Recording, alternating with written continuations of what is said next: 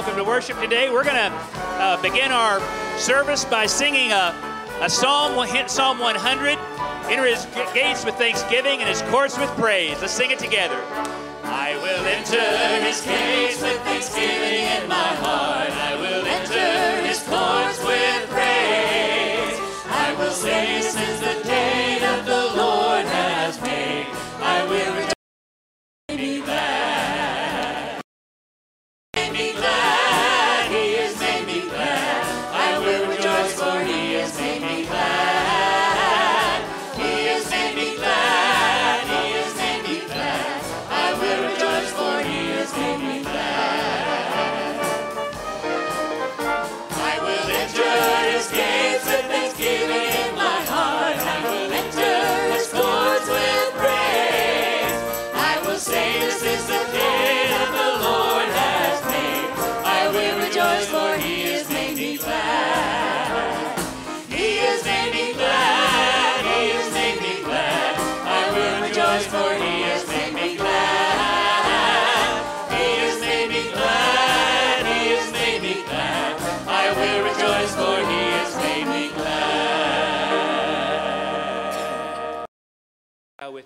Lord God, we do come into your uh, gates with thanksgiving, your courts with praise.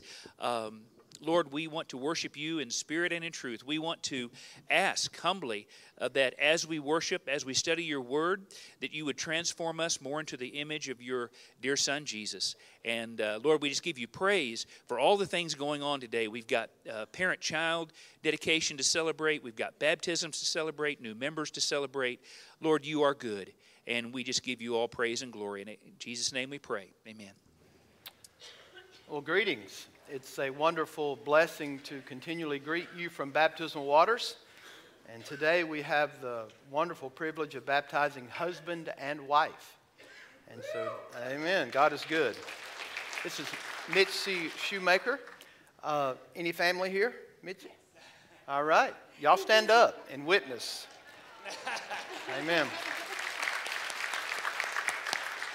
We believe that God has given us baptism as a uh, visible symbol of redemption.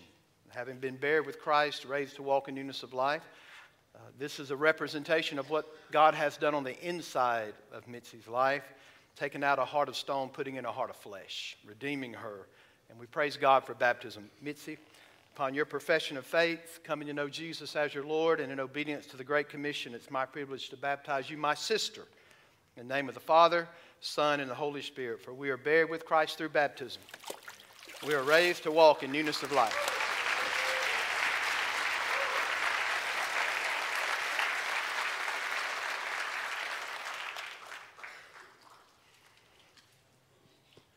For the first time, I saw Ty come to church today with a suit on. And we thought he was preaching today. But, Well, you know. amen just proud of Ty. I, I, told you all that he was born and raised out of a Mormon family and then later trusted Jesus as his Lord. So we rejoice in God's saving grace. Amen. Ty, upon your profession of faith, trusting Jesus as your Lord and obedience to the Great Commission, it's my privilege to baptize you, my brother, in the name of the Father and the Son and the Holy Spirit. For we are buried with Christ through baptism. And we are raised to walk in newness of life.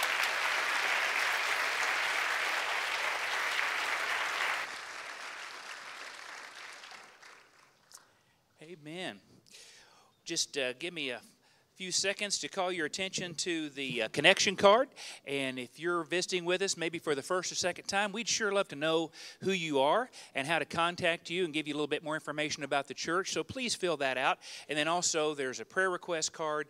Uh, we'll be faithful to pray for those weekly, all right? So uh, those can either be put in the offering plate uh, or those connection cards can actually be taken out to the connection area and you can meet some more people out there and they can tell you a little bit more even today about about the ministries of the church if you'd like. So you can put those there or in the offering plate, all right?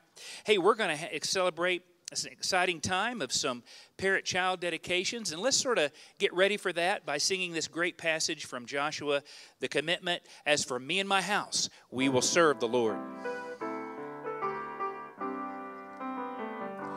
As for me and my house, morning.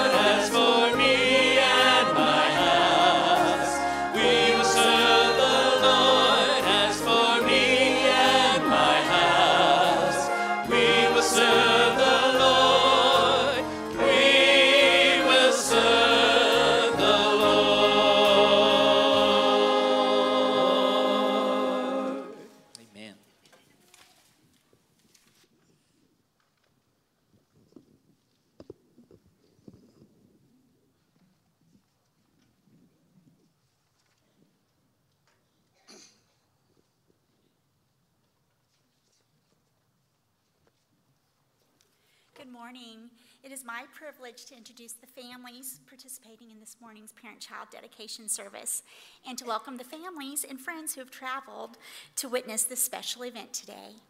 As each family is introduced, they will be presented with a certificate of dedication and a Bible to serve as a reminder of the covenant that they will be entering into today. If, at this time, if I can have the families stand and move forward.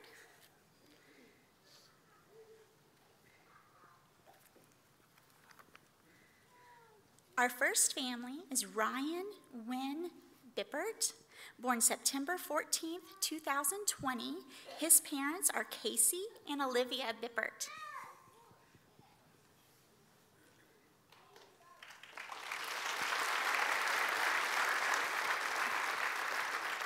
Next, we have Oliver Dean Dietrich, born September 23rd, 2022. His parents are Dylan and Evie Dietrich, and he's joined by his big sister, Olivia.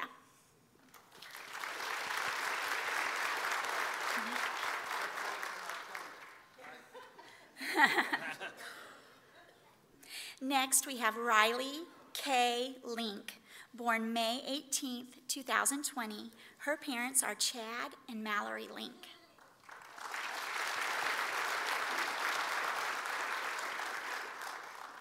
Next, we have Arthur Daniel Morgan, born March 12, 2022. His parents are Matthew and Cassie Morgan.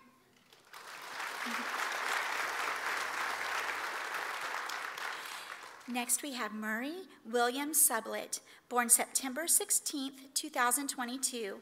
His parents are Tanner and Mackenzie Sublett.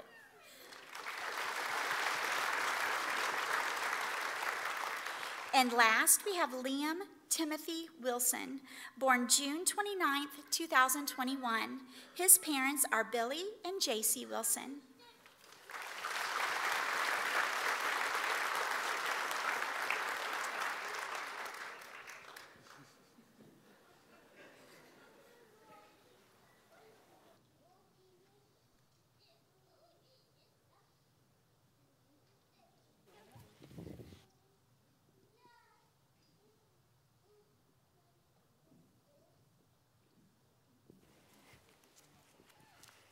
Praise the Lord.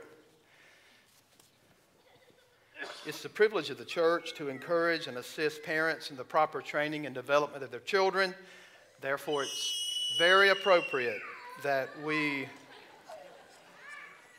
unite in a service of dedication, right, with parents and children.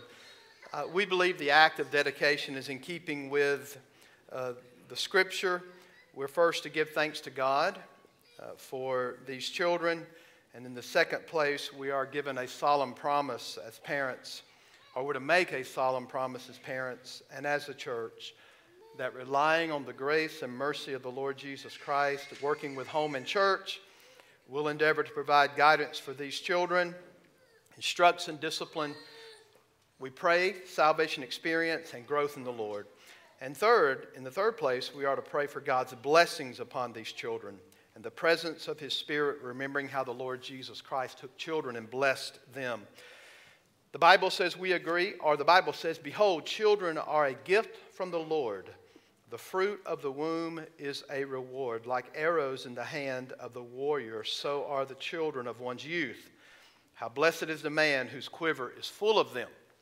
So we expect all of y'all to be back next year, right? The Bible says, But the mercy of the Lord is from everlasting to everlasting on those who fear him, and his righteousness to children's children, to such as to keep his covenant, and to those who remember his commandments to do them. Psalm 103, 17 and 18. So, to you parents, in presenting your child to the Lord, do you promise in dependence of, on God's grace to teach your child the truths of the Christian faith, to set a Christian example before him or her, to bring him or her up in the instruction and discipline of the Lord, and to encourage him or her to accept Christ as his or her Savior under the guidance of the Holy Spirit? We do? All right, praise the Lord. And congregation, do you, members of the church family, promise to join with these parents in teaching and training, the teaching and training of these children, that he or she may be led in due time to trust Jesus Christ as Lord and Savior and to confess the Lord Jesus in baptism and church membership? If you do so, would you indicate by standing? All right. Let's join our hearts together in prayer. Great God, uh, we are so thankful uh, for the blessing of children in a world that devalues children, we stand with you, Father, and we love life. We stand with you and say, Lord, give us all the babies that you want to give us and give them to us healthy. Lord, uh, the way you've created them to be. And Father, we just we thank you, Lord God, for children, and we pray most importantly that at an early age, each and every one will be sensitive to the gospel and they'll trust Jesus as our Lord and Savior. In Jesus' name we pray. Amen. Well, amen. We've had uh, so much to be thankful about already in this service, but let's narrow our focus just a little bit more and talk about uh, this week of Thanksgiving. And if you're my age or older, this hymn will be familiar to you, and uh, you'll think about it in a way of Thanksgiving, I'm sure. Count your many blessings. Let's sing it together.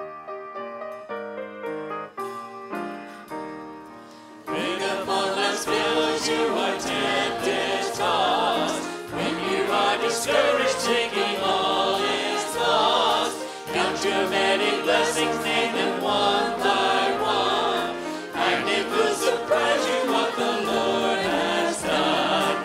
Count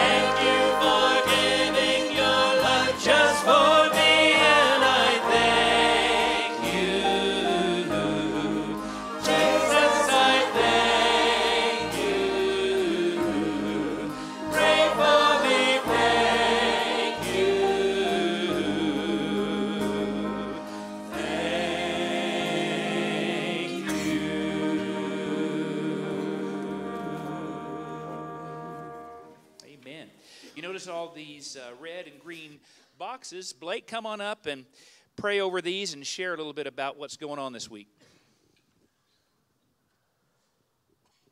Well, for about 11 months of the year, you see in your bulletin every week give to Operation Christmas Child, give to Operation Christmas Child. Well, we're going to take a break, but then January you'll see give to Operation Christmas Child. Anyway, uh, we this year have, have collected at FBCO over 1,500 boxes, which is good, but it's not about the number. But here's what's important about the number each box represents a gospel presentation. And for a child to receive a box, they'll, they'll have to I shouldn't say have to sit through a gospel presentation. They get to sit through a gospel presentation. And out of that, many uh, children and their families uh, come to know the Lord.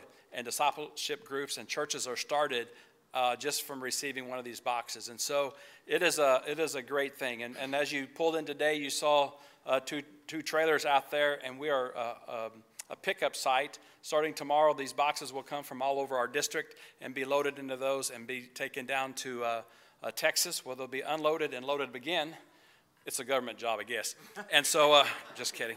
And so, those will be all taken all over the world, and, and children will receive these boxes, and uh, it's, it's, a great thing. And so, pray as they as they go from here to wherever they're going to go. We don't know where they're going to go, but God does.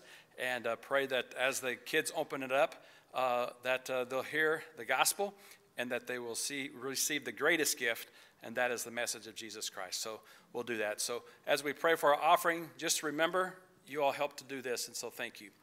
Lord Jesus, we are thankful for um, the folks in this church that gave money to help these boxes to be put together for shipping to, to be sent around the world. Uh, God, we, we, we thank you that um, uh, so many have been faithful to do that because the gospel is so important to get out to, to every corner of the earth. And so, God, I just pray for these boxes as they go out that your gospel will be presented and that boys and girls and moms and dad will come to know you. But, but Father God, as we give our money here locally as well, may the gospel start here and go around the world as we share with others the good news of Jesus Christ. Uh, we love you, we praise you, and thank you. In Jesus' name, amen. Well, if you're a believer in the Lord Jesus Christ, you certainly can agree with me that uh, the greatest thing we could be thankful for is Jesus' shed blood. Amen. His gift of salvation. And so uh, we're going to start this song. Solo is going to start it, and then we're going to join in in thanking Jesus for the blood that he shed for us.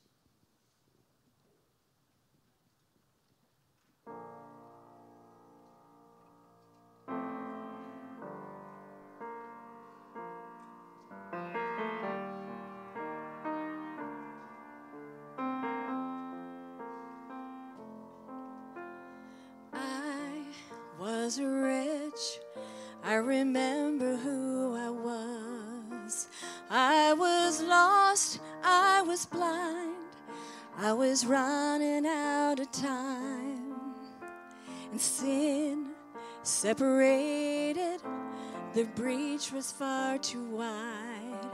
But from the far side of the chasm, you held me in your sight. So you made a way across the great divide, left behind heaven's throne to build it here inside. And there at the cross, you paid the debt I owe, broke my chains, freed my soul for the first time I had hope. Jesus, for the blood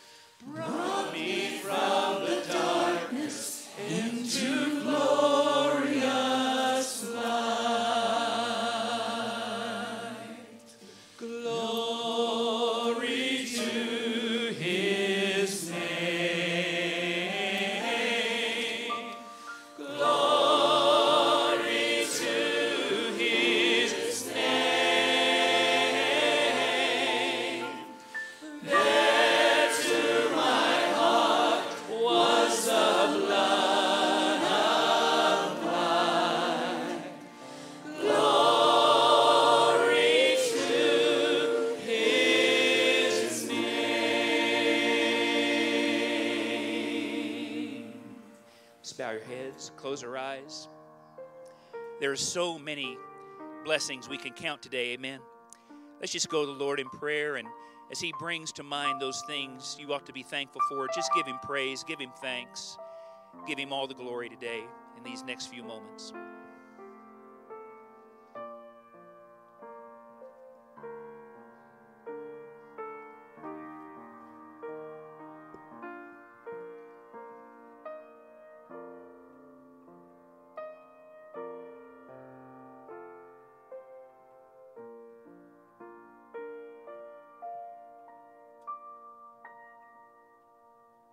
May be seated. Praise the Lord. Thank you, choir, for giving us psalms and hymns and spiritual songs that move our affections from the Lord. The goal of music is to drop what's in your head into your heart.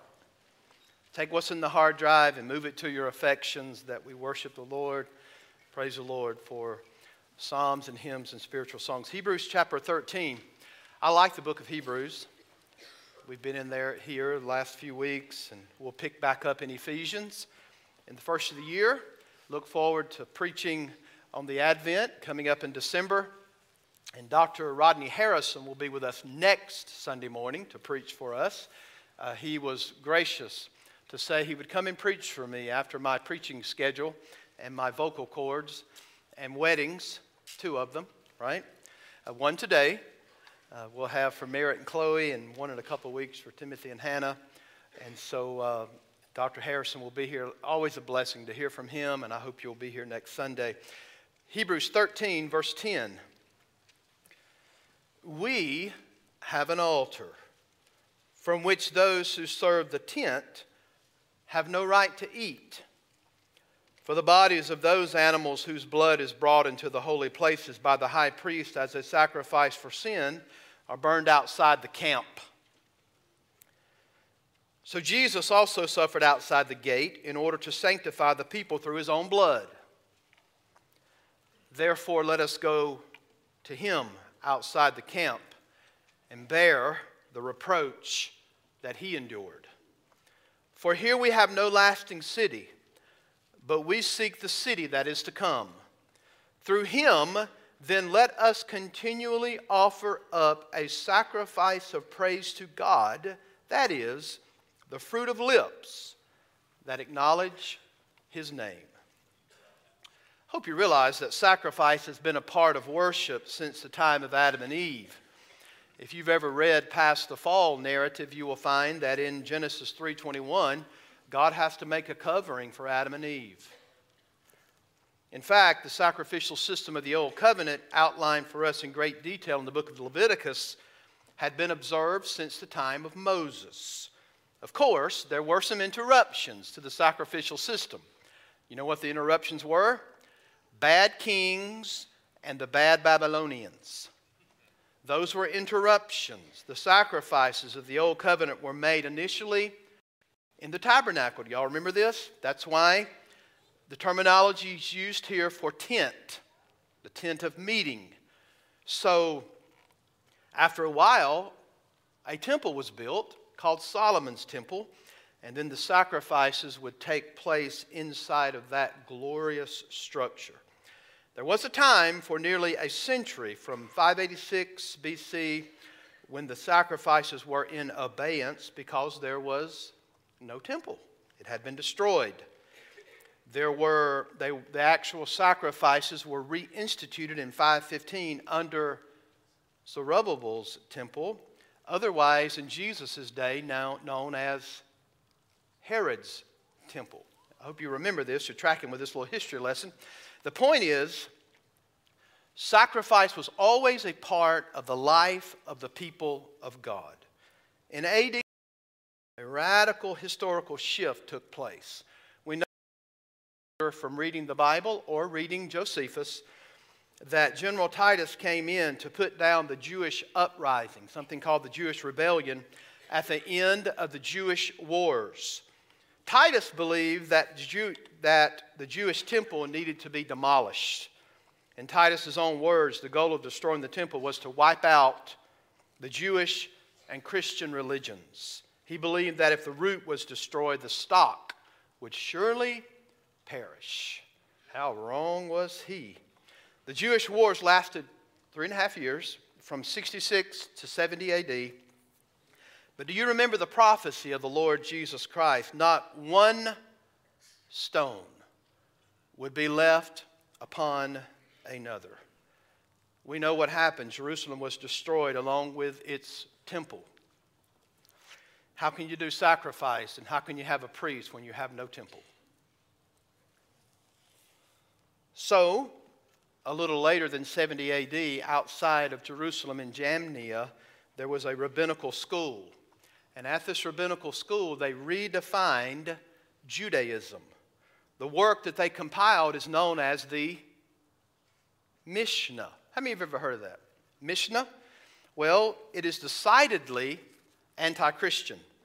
The Mishnah would actually denounce the Septuagint, which is the Greek translation of the Old Testament, and reject the Christian scriptures. In the Mishnah, you don't have, you don't have Isaiah 53. Oh, can you think of the tragedy of Jewish people holding the Mishnah that stands as their orthodox religion, their document, the Mishnah, and never reading about Jesus because they took out Isaiah 53. He will be stricken for our sins, bruised for our iniquities. His ch- the chastisement of our sin will be placed upon him. Mm, not able to read that. So basically, Judaism would have what's called a facelift. And one of the big adaptations was to redefine sacrifice. Listen, folks, if you don't have a temple, how can you follow the old covenant procedures? How can you do this? So, if you're tracking with me in this little historical lesson, perhaps you can see where I'm going. Hopefully, you see the problem. There's no high priest, there's no one to offer the sacrifice, there's no temple, there's no place which to offer the sacrifice, there's no altar, there's no structure upon which to offer this sacrifice. And of course, there is no sacrifice. As indicated in the Jewish Encyclopedia, unable after the destruction of the temple to observe these ordinances, they, the Sanhedrin, did not hesitate to declare, in contrast to the sacrificial law, which rejected the defective victim, God now accepts the broken-hearted as a sacrifice. Of course, they would give some other kinds of sacrifices and alms, etc. But here's the problem it was their Old Testament scriptures, right, that established the sacrificial system. It was ordained by God, it was given to Moses, it was given to the people for the forgiveness of their sins. It was God Himself who established the very day of atonement as a covering of the people's sins. Instead of the Jewish people asking the question, why did God fix a time so that we could not have any more sacrifices in the temple any longer.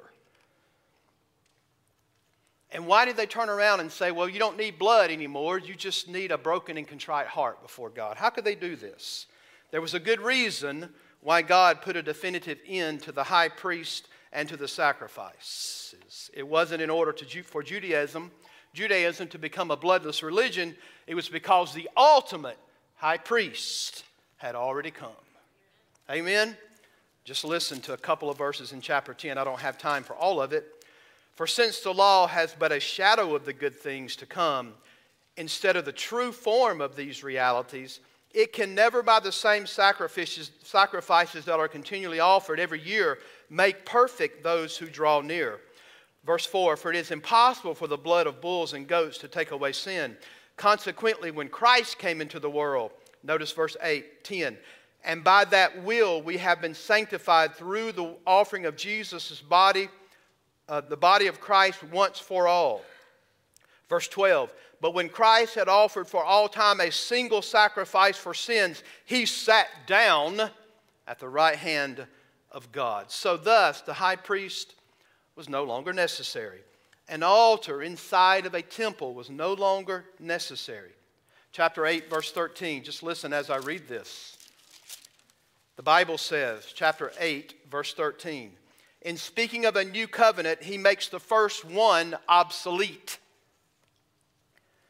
And sure enough, within a few short years of the writing of this book of Hebrews, what was already accomplished through Christ that put an end to sacrifice, the final high priest was given, what was already accomplished through Christ became clearer to the people when God actually destroyed the temple.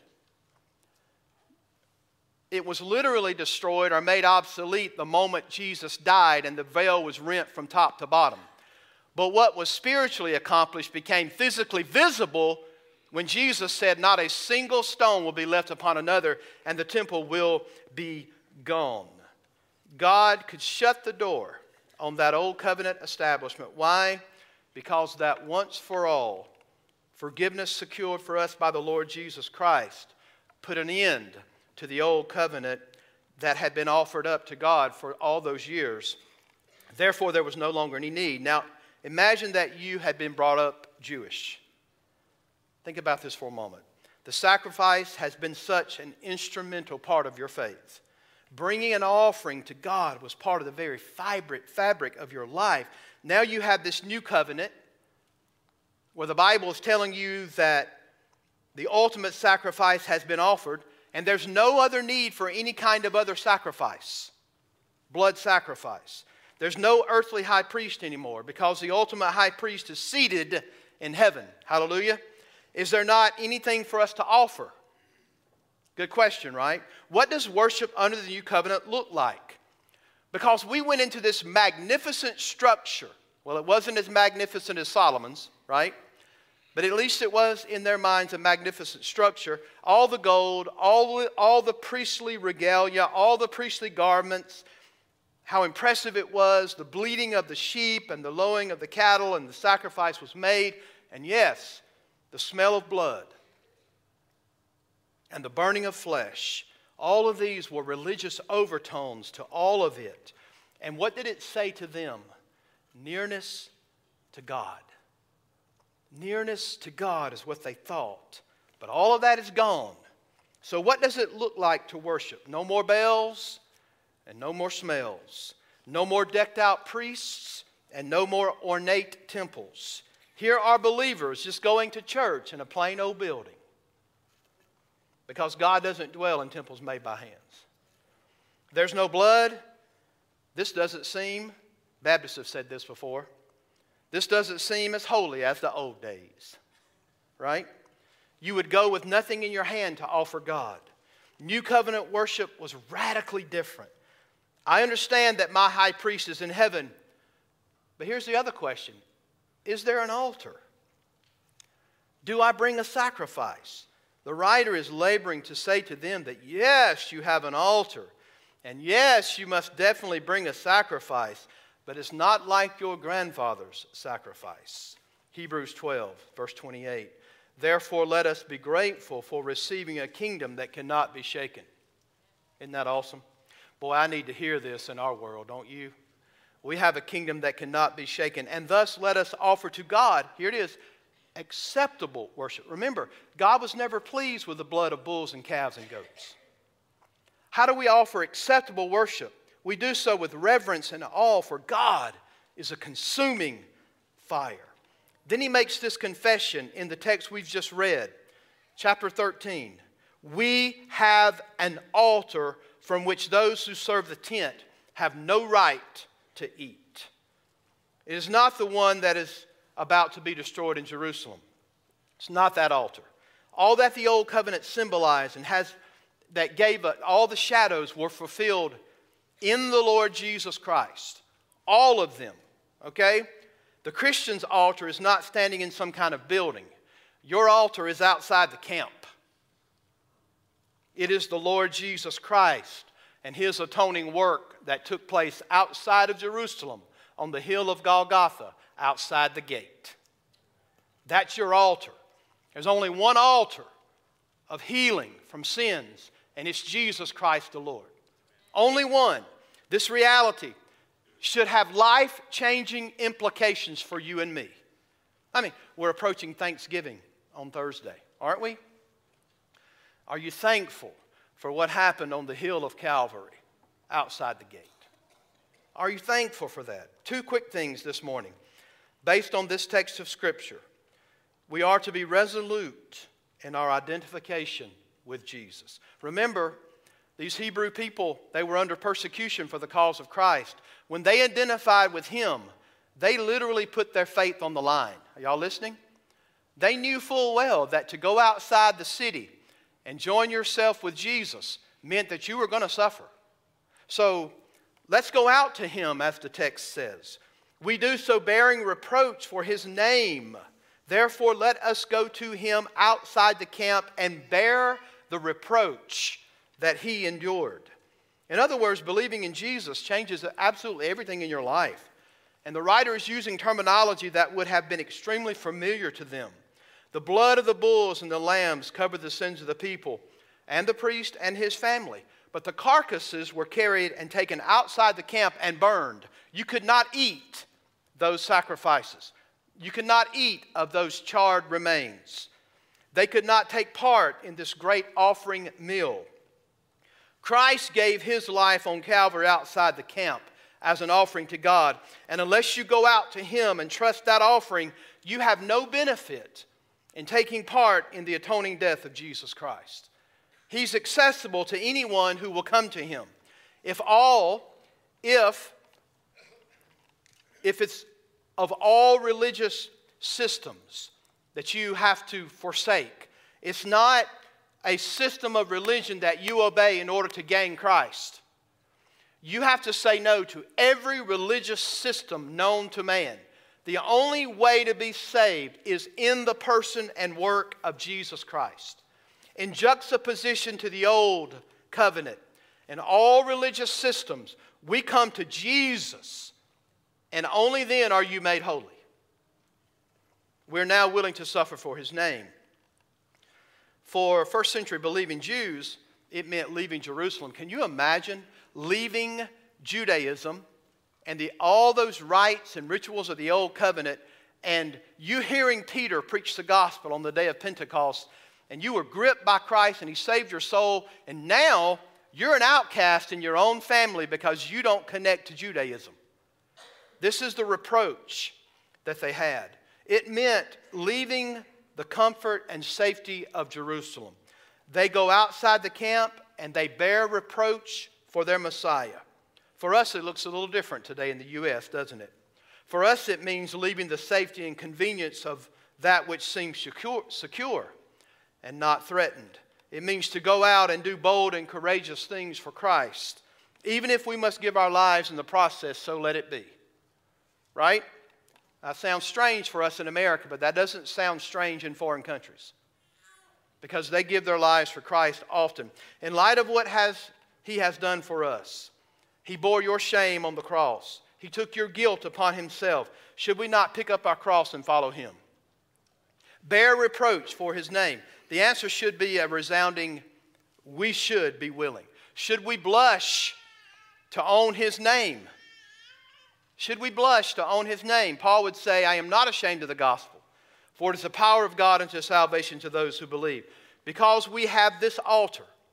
What is the altar? It's the person and work of Jesus Christ. We should be willing to go outside the camp. Our spiritual food is nothing less than the life of Christ. Galatians 2:20, I am crucified with Christ. Nevertheless I live, yet it's not I that lives, but Christ that lives in me, and the life that I now live, I live by faith in the Son of God who loved me.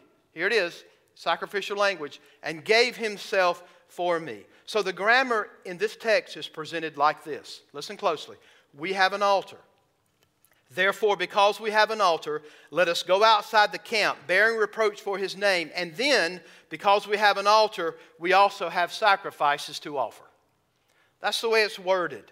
But it's not the kind of sacrifice you carry at the end of a leash. It's not, the, it's not in the form of bulls and goats. It's no longer a sacrifice to gain forgiveness.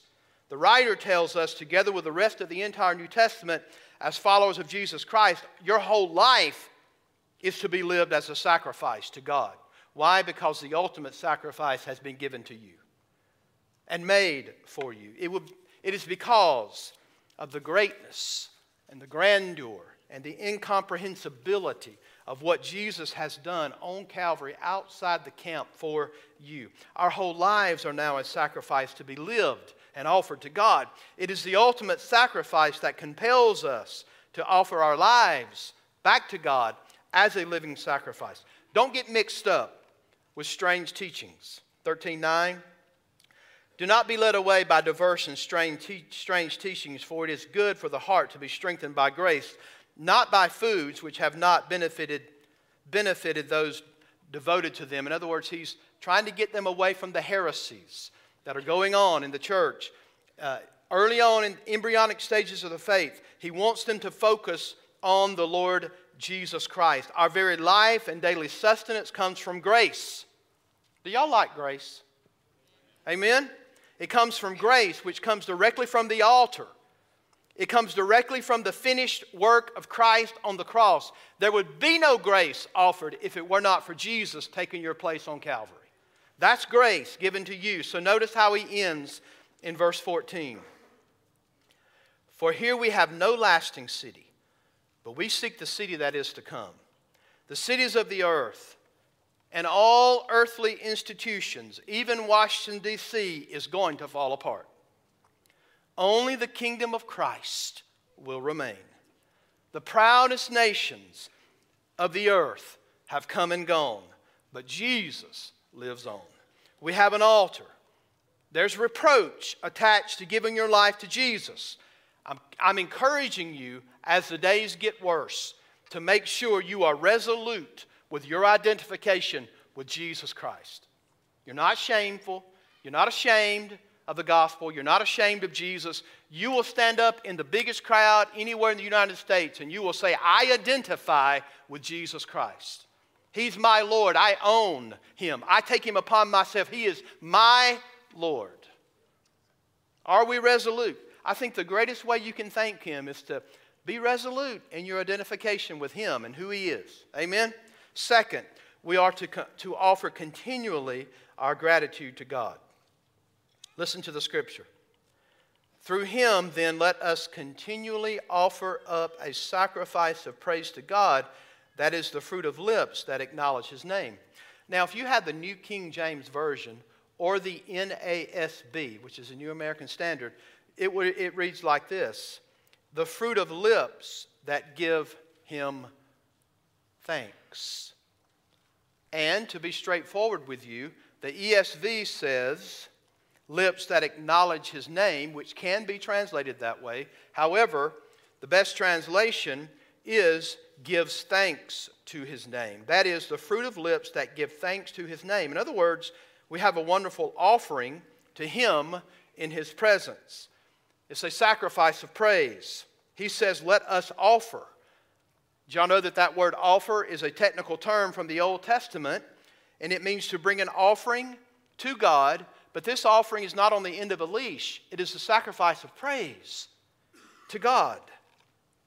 It's a sacrifice that consists of praise. What is interesting is that every time this word is used in the Greek translation of the entire Old Testament, it's translated how? Thanksgiving. Every single time when they translated Hebrew into Greek so people could understand the Old Testament, it is translated thanksgiving. It means to speak of the excellence of the person, of the object, and of the event. Did you get this? Bring a sacrifice of praise, offer it up, and what is it that is to speak of his excellence? We thank him with gratitude for what he's done for us. Praise, ladies and gentlemen, is the enjoyment of God that spontaneously overflows. So, we have to do some self introspection at this point. Are you a grumbler, a complainer, a murmurer? Are you always pessimistic and down on everything? Well, ladies and gentlemen, that's, impo- that's impossible if your enjoyment is truly in God. If your enjoyment is in God, it spontaneously overflows. C.S. Lewis once said, I had not noticed how the humblest and most balanced minds praised most, while the cranks and misfits and malcontents praised least. Shall I make application, church family? If your lips are tight, you're a misfit. You're a crank, and you're a malcontent. You're welcome. You're welcome. We praise whatever we value most, and we try to get others to do the same thing. Uh, I have a couple of beautiful brides that are entering my family Chloe and Hannah. And when you go to a wedding, like this afternoon at 4 o'clock, when Chloe walks down that aisle, everybody is to look at the bride. Why? Because of the value of the bride. Let me tell you, folks, nothing compares to Jesus. Nothing compares to the radiance of that particular bridegroom who is coming. Just think of that for a moment. That's why the psalmist says, Bless the Lord, O my soul. He's preaching to himself. Bless the Lord, O my soul, and all that is within me, bless his holy name. At a wedding, we'll say, Wasn't that glorious?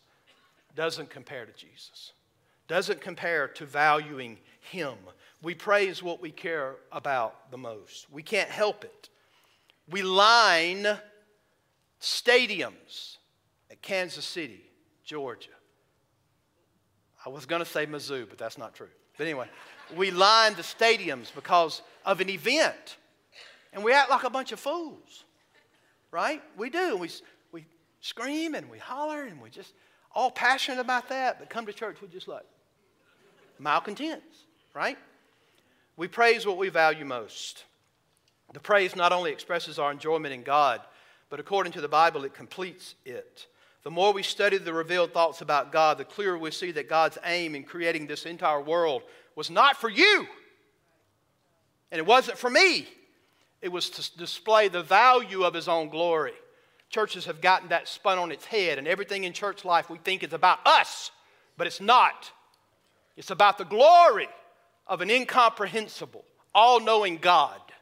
That's what it's for, ladies and gentlemen. How many times in the Bible does it say, I'm about to act, but I'm not doing it for your sake? I'm doing it for my great name's sake.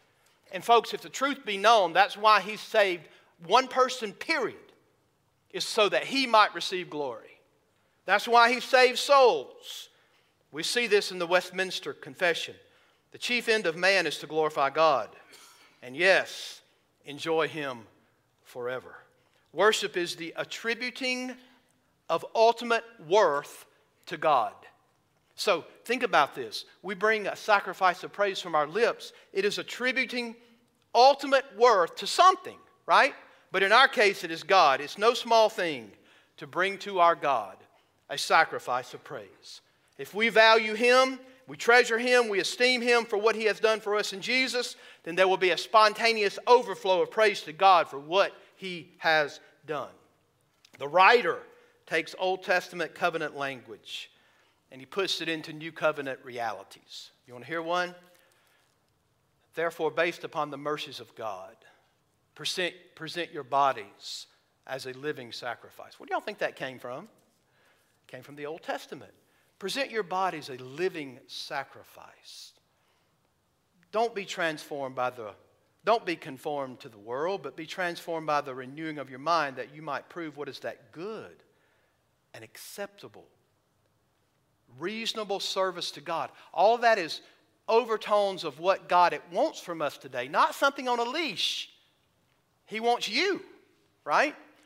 Your whole entire body and self. 1 Peter 2, 1 through 4 through 5. Let me just read this one. I'll flip over. 1 Peter 2, 1, uh, 4 and 5. As you come to him, a living stone, rejected by men, but in the sight of God, chosen and precious, you yourselves are like living stones, are being built up into a spiritual house to be a holy priesthood. Listen to this to offer spiritual sacrifices acceptable to God through Jesus Christ. It's not that your sins, it's not just that your sins are forgiven in salvation, but you're also transformed into a worshiper. Are y'all listening? I'm trying to land the plane. You're not, not only is it that your sins are forgiven and you're on your way to heaven, I think Baptists forget this, God changed you into a worshiper. That's why church is important. That's why you can't have church on the golf course, no matter what you think. I went to, I went to church today with the Greens. No, you didn't. You may have gone and played golf, but the fact is, you worship something no matter what spiritual state you're in today. Y'all do realize that. Everybody in this room worships someone or something. Why? Because God made us to worship. But when He saves you, He transforms you into a worshiper of the true and living God. Paul says in 1 Thessalonians, We saw what manner of entry that we had to you, how you turned to God from idols. Folks, you know that you can turn from idols to another idol, but if you turn to God, you will turn from idols. Amen? Uh, those prepositions there move the world. It's not that you turn from idols to God, you turn to God from idols. And all the other idols of this world are history when you turn to Jesus. So when He saves you, He transforms you into a worshiper, which, by the way, is what God intended for you to be. God says, Declare my excellencies, marvel at my grace. Notice, we can only bring these one way. Y'all see it? Through Him, then let us continually offer up a sacrifice of praise. If Jesus is not Lord and Savior of your life, your worship and your sacrifice to God are unacceptable. What does that say about all the different quote unquote religions of the world that think they have access to God? Folks, they don't. Because this text makes it clear that you can only worship God through an acceptable sacrifice, and the only sacrifice that was acceptable to our God was His Son, the absolute perfect high priest. So there's a good reason. He alone, Jesus Christ, could atone for your sin.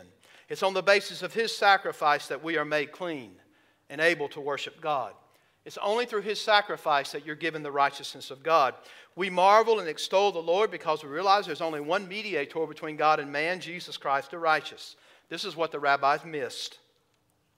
The writer does not want his readers to miss this. It's only through Christ.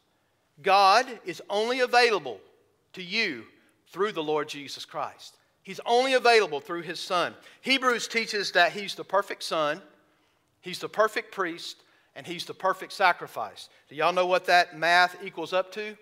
A perfect salvation. Amen? He is the perfect Son, perfect priest, perfect sacrifice, and that all equals perfect salvation. The finished work of Christ, the ultimate sacrifice, can never be repeated in any shape or form. That particular sacrifice is designed to bring you comfort today. Aren't you thankful for it? It says to us in no uncertain terms that there's nothing you can do to add to the work of Jesus Christ. Nothing that you can do. Jesus, simple math, Jesus plus nothing equals everything. Amen? You can't add to it. It says it sets us free from trying to earn brownie points with God. At the end of the day, God treats you based on what Christ the Lord has done, not what you have done. I anticipate a question at this point. Well, preacher, if you talk like that, people will go out and think they can live any way they want to live. So, what's the alternative? Have you read your Bible? What's the alternative? Do you want me to tell people that they have to work to gain their salvation and thus keep them afraid, like a lot of AG, a lot of Pentecostals do? Should we just preach a gospel and say, hey, I want you to be fearful all the time? Or do we tell people that if you don't work enough, once you get saved, you're going to fall away and lose your salvation? Is that what you want me to preach? Because that's not what the Bible says. If you preach the free, unadulterated gospel of Jesus Christ, guess what? God will change lives. People who use the grace of God as an excuse to go out and live the way they want to live, you don't understand grace. You don't understand grace. Now let's wrap this thing up. Y'all ready? How often should we do this? How often should the fruit of our lips be a sacrifice of praise to God? Well, what's the text say? Continually. Here's an interesting thing to remember. You do understand that we can't interpret the new without the old, right? The new is in the old concealed, and the old is in the new revealed, right? Check this out. The words sacrifice of praise occur in Leviticus 7:12. And it speaks to the highest form of peace offering under the old covenant. And they did it morning and evening. This was a thank offering. It was voluntary. Here's the deal. It followed the offering that made you ritually clean. The thank offering followed the offering that made you ritually clean. Its primary purpose was to express gratitude to God. The sacrifice is a prayer of thanks to God. Folks, in light of what God has done for you in Christ, how could we not continually praise God for it? Could it be that the reason his praise is not constantly on your lips is because the grace of God is not constantly in your mind? I'm telling you, folks, if you know where you were before Christ came after you, then you understand grace. And when you understand grace, that God Almighty did cross that chasm, as Cami was singing, that He did, you were absolutely lost and undone. You were dead in trespasses and sins. You were an enemy of God. And Jesus Christ went after you. That's grace. That's grace. And when grace is constantly on your mind, you will be a person that continually walks in praise to God. Could it be that the reason his praise is not constantly on your lips is because grace is not constantly on your mind? Could it be that adoration to him is not frequently found in your heart Therefore, there's no fruit of praise on your lips. You do know that it's out of the abundance of the heart that the mouth speaks. So, for the grumblers and the complainers and the whiners, you're defying the reason God saved you. Don't defy the reason He saved you. He saved you that the fruit of your lips will be praise to God. Christian living is true worship to God. I mean, I could have summed up the whole sermon by saying that, right? Christian living, Bible Christian living, is in fact true worship to God. In conclusion, you know what we call this day that we're meeting? It's called the Lord's Day. And to me, it's the best day of the week. There are many things that I like to do in life. I got up in a tree this week and it was 16 degrees. And the northwest wind was chapping my face. And I thought to myself, I am a fool for sitting. Up. Why will a grown man, 52 years old, climb up in a lock on, 25 feet off the ground with a lifeline, go up in that thing and sit down and look for a four legged animal? Well, we enjoy that kind of thing. I don't know if we're stupid or what, but we just do it, right? There are many things that we enjoy in life. But I have to confess to you, I enjoy nothing like coming into this church family and lifting up my voice to the King and singing praise to God. It is the most important thing in my life. It is the thing that brings me the most joy. I want to think that it's a celebration that's so incredible to, to watch my boys play sports. And we all watch those things. And, and we like it. We, we think, and in a sense, there is a taste of glory in that. I get it. But it doesn't compare to what we do here on the Lord's Day. It doesn't, folks. What we have done today is a foretaste of the glories to come. Do you realize you're going to be confessing with your lips to the glory of God for all eternity? And this is a foretaste of it. It's the fruit of lips confessing His name. He's taken away our iniquity. So we praise Him with the fruit of our lips. We're to verbally express our gratitude. He's redeemed you through that once for all sacrifice. Our lives should be lived for Him. Now, I wonder outside of this place if our conversation is missing the keynote of praise. It's kind of easy to come in here with all your brothers and sisters and shout to the Lord. I wonder how often our conversation is void of telling others what Christ has done for us. Isaac Watts captured so well the thoughts we should have as we consider that sacrifice. I know I use this song a lot because it's my favorite. Forbid it, Lord, that I should boast, save in the death of Christ my God. All the vain things that charm me most, I sacrifice them to his blood. And then he says, Love so amazing, so divine, demands my soul, my life, my all. What has the Lord done for you? No one has ever done for you what Jesus has done for you. Give him thanks. Amen. Perhaps you're lost today. Folks, let me just tell you the only way to be saved is to go outside the camp to Calvary. You got to start where every one of us started. You got to bow your heart and your knee to Jesus. You have to trust that atoning work, not your works. If you're trusting your works, you're like that little hamster that gets inside of that wheel and you run and run and run and run, but you never get anywhere. And you're not going to on your work. Why? Because for by grace are you saved through faith. And that's not of yourself, it's a gift of God, not of works, lest you should boast. But you're not going to boast because God does it. God saves sinners. If you're lost today, would you trust the work of Jesus on the cross to save you from your sins? Would you trust His righteousness? Because you can't trust yours. If you're going on your righteousness, let me just go ahead and tell you something. You better have a whole lot better righteousness than you have to stand before a holy God. You can't do it on your own. That's why Jesus died. To give you a righteousness that's not your own. So that when the Father looks at you, he sees the righteousness of his Son. He sees the life of his Son as your obedience.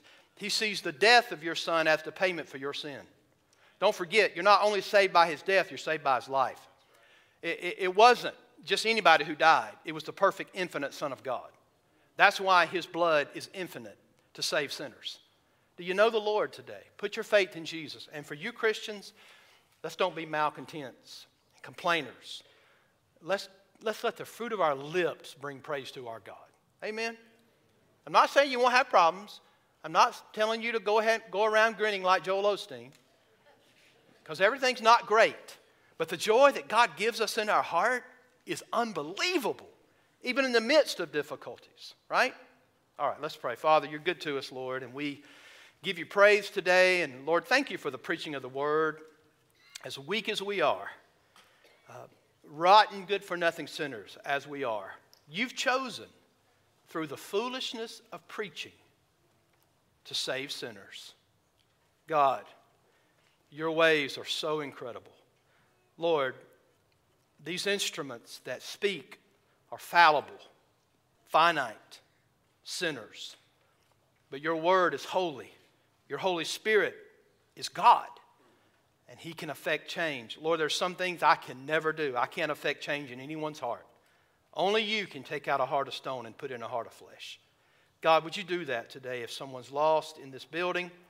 And Lord, for believers, starting with me and everyone else, help us, Lord God, to be thankful. Let our praise come from the fruit of lips because we know what you've done for us. In Jesus' name we pray. Amen. Let's stand together and sing Take Up Thy Cross. Take up thy cross and follow me.